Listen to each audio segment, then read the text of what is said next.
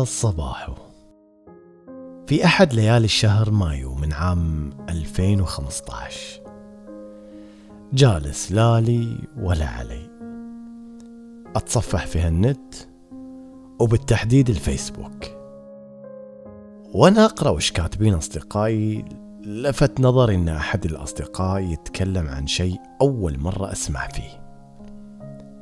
كلمة غريبة كنت أسمع لها شبيه. مع فارق حرف واحد. بودكاست. كنت أعتقد أن صديقي يقصد broadcast.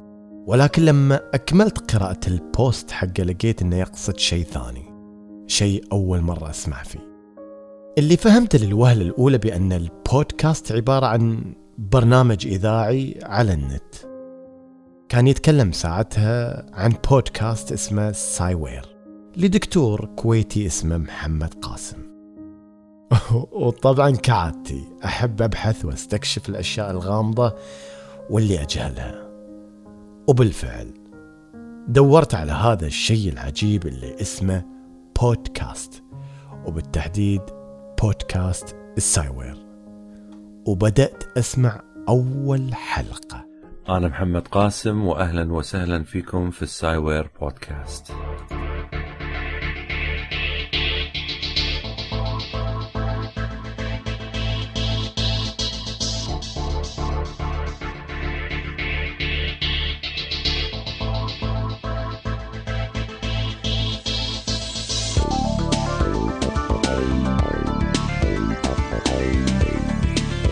البودكاست هذا راح يتناول العلم والتكنولوجيا.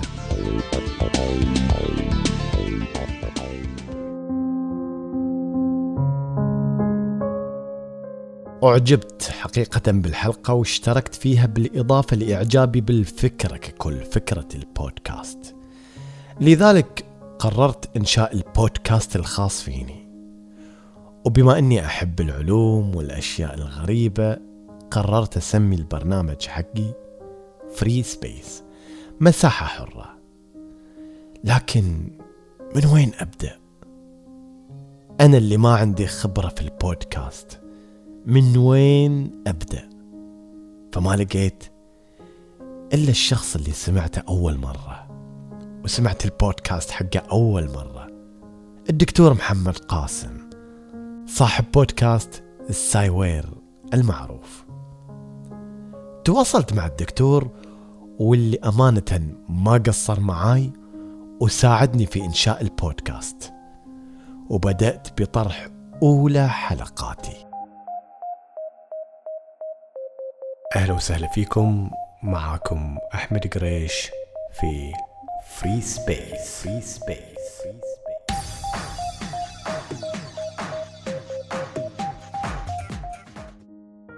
ردود الفعل كانت جدا مشجعة وشجعتني على المواصلة ولكن لقيت نفسي ميال إلى طرح مختلف بالإضافة إلى طرح البرامج أو الحلقات العلمية اللي على السايوير لقيت نفسي ميال إلى الطرح الهادف بالطريقة الكوميدية بالطريقة الإيجابية. ففكرت في إنشاء بودكاست ثاني يكون مصدر سعادة للمستمعين. وبعد تفكير عميق وتخطيط. قررت إنشاء بودكاست صباحو واللي طرحت أولى حلقاته في يوم مثل هاليوم هذا في 11 نوفمبر من عام 2015 يعني مثل هاليوم قبل خمس سنين كانت أول حلقة لي في بودكاست صباح وكانت بعنوان ابتسم.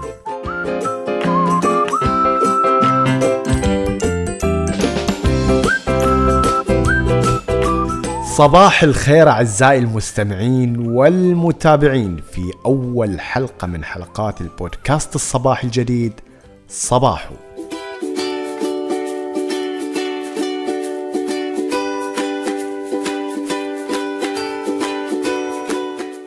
يا الله شقد كان التفاعل لدرجة إن البودكاست ظل لفترة من الزمن هو البودكاست المتصدر صاحب أعلى نسبة استماع في المملكة العربية السعودية حسب إحصائيات آيتونز في فئته هو.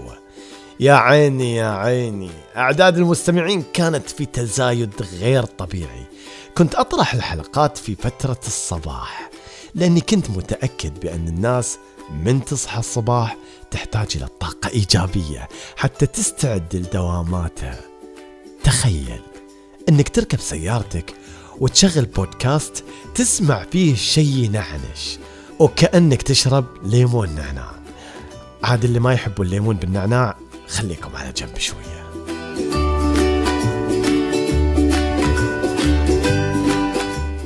صرت أنتج الحلقات باستمرار واستقبل ردود الأفعال المشجعة على إني أستمر. كنت أنتج حلقتين في الأسبوع لكن بعد فترة لقيت إن حلقتين وايد على شخص هو اللي يعد وهو اللي يسجل وهو اللي يهندس وهو اللي ينشر. متعب الشغلة لا تعتقدون إنها سهلة ابدا. لذلك قررت إعادة النظر في عدد الحلقات وخليتها بشكل أسبوعي. صحيح إن جاتني أوقات أتأخر وهذا من الأخطاء اللي ارتكبتها في البودكاست ولكن كل هذا كان بسبب ظروف عملي اللي كانت تحتم علي إني أتواجد لأكثر من 14 ساعة في الدوام وفي منطقة بعيدة ومع ذلك كانوا المتابعين مخلصين الصباح وكانوا دايمين السؤال وما وقف الاستماع حتى للحلقات القديمة. لماذا تستمع إلى برودكاست صباح؟ وهذا هو السؤال. للأمانة آه، أنني لست من هواة سماع الموسيقى والأغاني الصباحية في في خصوصا في بداية اليوم ولكني من هواة السماع إلى البرامج الثقافية والاجتماعية. إلى أن ظهر بودكاست صباح والذي أسميه جرعات صباح للأمانة لما يضفيه هذا البودكاست علينا من جرعات أمل ونجاح. وتفاؤل في بداية يومنا الجميل. آه، كل أمل آه، باستمرارية هذا البودكاست الجميل. وأن يضفي علينا بجرعاته المزيد والمزيد بشكل يومي. آه، كل التمنيات لكم بدوام التوفيق والصحة والاستمرارية. شكرا لكم. أخوكم علي قريش. لا زلت أطلق حلقات صباح ولا زال صباح أحد البودكاستات المحببة لدى الكثيرين في العالم العربي. إيجابية سعادة إعادة أمل ترميم نفس طرح قضايا اجتماعية بطريقة خفيفة وسهلة. كل هالأمور ساعدت على أنه يكون صباحه برنامج مفضل لعشرات الآلاف من المستمعين. صباح الخير أستاذ أحمد. بمناسبة مرور خمس سنوات على بودكاست صباحو أتمنى لكم كل التوفيق والنجاح. فعلا برنامج لطيف جدا ويعطينا جرعة سعادة صباحية. أتمنى لو يكون بشكل يومي. وشكرا جزيلا للسعادات اللي ضفتها لنا ويا رب التوفيق. رويدة من العراق. صحيح متعب الشغل على مسألة الإعداد والإنتاج والنشر ولكن متعتها كانت تنسيني كل هالتعب. مؤخرا انضم عضو جديد في فريق الإعداد للبرنامج وهي إعلامية شابة إماراتية تحمل فكر رائع وخلاق.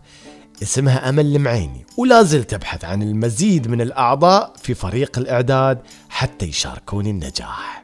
معاكم أمل المعيني معدة بودكاست صباحو. من أحد الأسباب اللي خلتني أنضم لبرنامج وفريق عمل بودكاست صباحو هو أن آه، وجدت أن البرنامج قصير لطيف ومحبوب والكلام يصل من القلب إلى القلب. آه، فعلا أنا اكتشفت أني أنا يوم أكتب الحلقات فعلا الكلام اللي كان في خاطري أني أوصله فعلا أجد أنه وصل للمستمعين. فكل التوفيق لك يا أستاذ أحمد وكل التوفيق لفريق عمل بودكاست صباحو وأرد أقول أنا جدا سعيدة لانضمامي لهذا الفريق وإن شاء الله نكون على استمرار بهذا التميز وهذا الإبداع. شكرا لكم.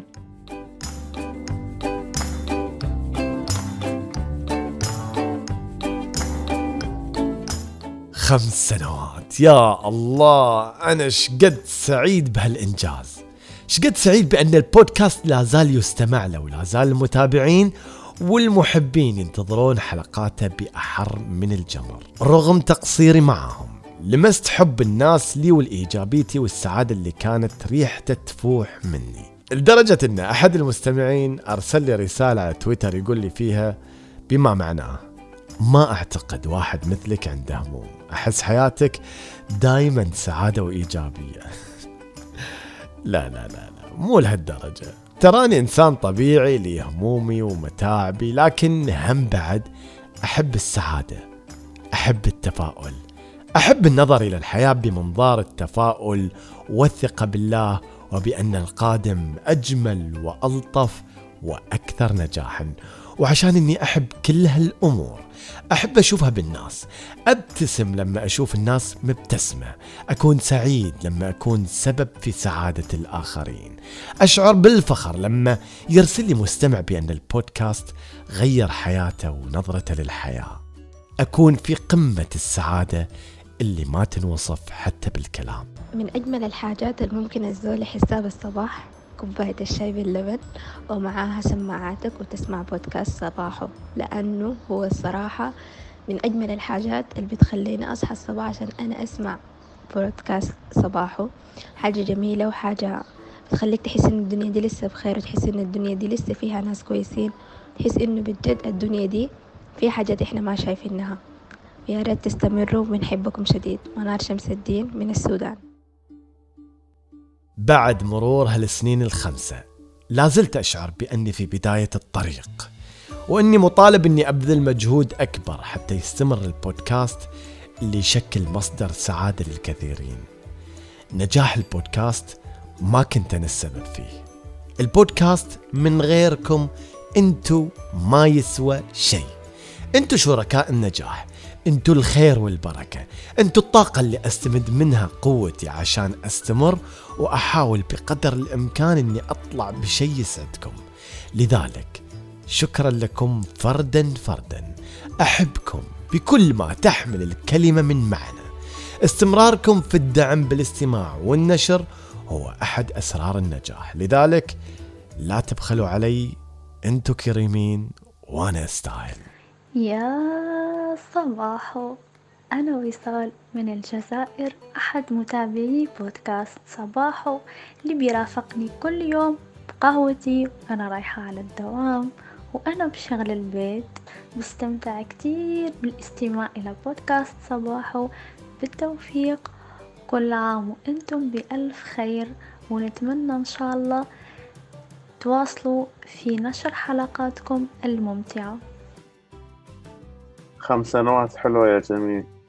عمر من المعلومات والنصائح والتوجيهات في قالب فكاهي متزن. بأسلوب راق جميل قريب من القلب بسيط يصل إلى العقل. صريح يسعد الروح دمت بود دمت موفقا.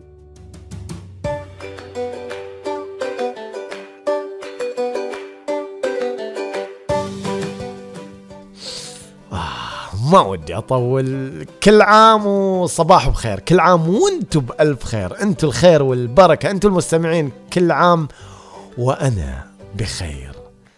إن شاء الله عقبال عشر 15 20 25 30 صدقوني خلوني أتقاعد وبنتج لكم حلقات أكثر من كذا ولكن خلوني بس أتقاعد. ما بقى شيء. دعواتكم بس تشجيعكم بالنشر بالرسائل الجميلة اللي أستقبلها على تويتر وبالرسائل الصوتية اللي توصلني على رقم البرنامج على الإيميل. راح أكون سعيد جدا. حبيت أخلي هذه الحلقة عفوية جدا. وانتظروني في الحلقة القادمة إن شاء الله مع حلقة جديدة. وقبل أنهي هذه الحلقة ننهيها كالعادة ب يا صباح.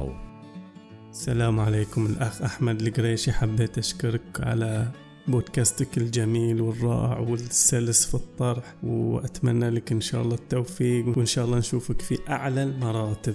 ومحبينك من البحرين. ابتداء بالابتسامة ومرورا بالسعادة ووقوفا عند محطات الحياة. لكسر رتابتها وتغيير العادات. أجمل الصباحات. جمعناها في بودكاست. في مثل هذا اليوم من عام 2015 انطلقت أولى حلقات صباح بودكاست. الذي أكمل اليوم وبكل فخر عامه الخامس. صباح بودكاست. تمنياتي لكم بمزيد من التقدم والإنجازات.